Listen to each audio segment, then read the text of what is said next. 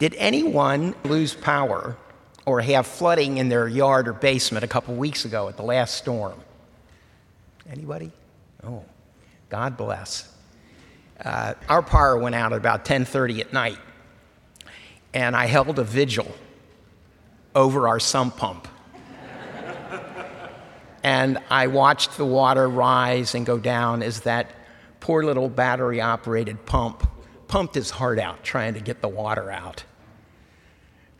Night came and went, and 10 hours later, the power went on, and I breathed a sigh of relief. It seemed such a traumatic evening. Then I began to see the images coming from the Carolinas the devastation of the floods. Imagine what people there are experiencing. From a thousand miles away, safely a thousand miles away, we see terrible pictures. We hear horrible stories of the loss and devastation. People dead, towns destroyed, nearly a million homes and businesses without power. Sort of dwarfs my one home.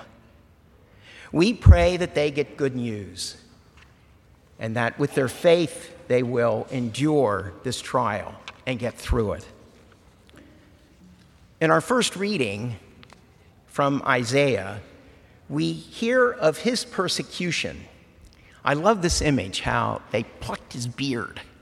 I guess that's why I keep my face shaven, so they can't get at my whiskers. He watched the people of God and their leaders turn away from God and eventually end up in exile. Where was Isaiah's good news as all that played out, as he endured the persecution? He tells us that God was with him. He had his faith in God that kept him strong in the face of the persecution he faced. Now, the context is for this particular reading is near the end of the exile. And so, if we go on and read in the next chapter, Isaiah tells us, Yes, the Lord shall comfort Zion and have pity on all her ruins. Her deserts he shall make like Eden her wasteland like the garden of the Lord. Joy and gladness shall be found in her, thanksgiving and the sound of song.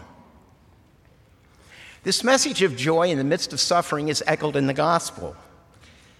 Following Jesus is not going to make his disciples popular. If they follow his way, they will suffer too. But the good news is captured in our Lord above the altar. Jesus resurrected from the shadow of the cross. The kingdom of God, as a result, is with us today and will be with us in eternity. You know, in our lives, we have many things that can distract us physically and spiritually. Maybe it's our own health, we're dealing with some problem, maybe it's the death of a loved one, maybe it's flooding in our basement, in our cities.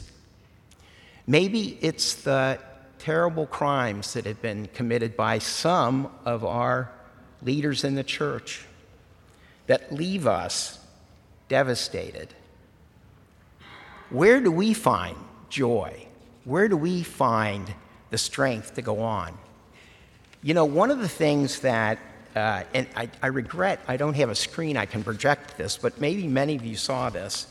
One of the things that came out of the images from the Carolinas is, was on the cover or the first page of the Chicago Tribune. You'll have to use your binoculars to see this, but it shows a person walking through the water, trudging through the water, carrying a young child. The person is a stranger, really, to that child. This, the, the person is a volunteer who has stepped up to help the community recover. I think that's where our joy is. It's in our faith and in this faith community. And the good news is that we are the ones who can create the good news by what we do, by staying true to the way of Jesus, by standing together and working through personal problems, natural disasters, human crimes, even when they're committed by leaders or people who purport to be our leaders. How do we do that? How do we survive in faith and how do we create the good news? Again, it's right here in our community.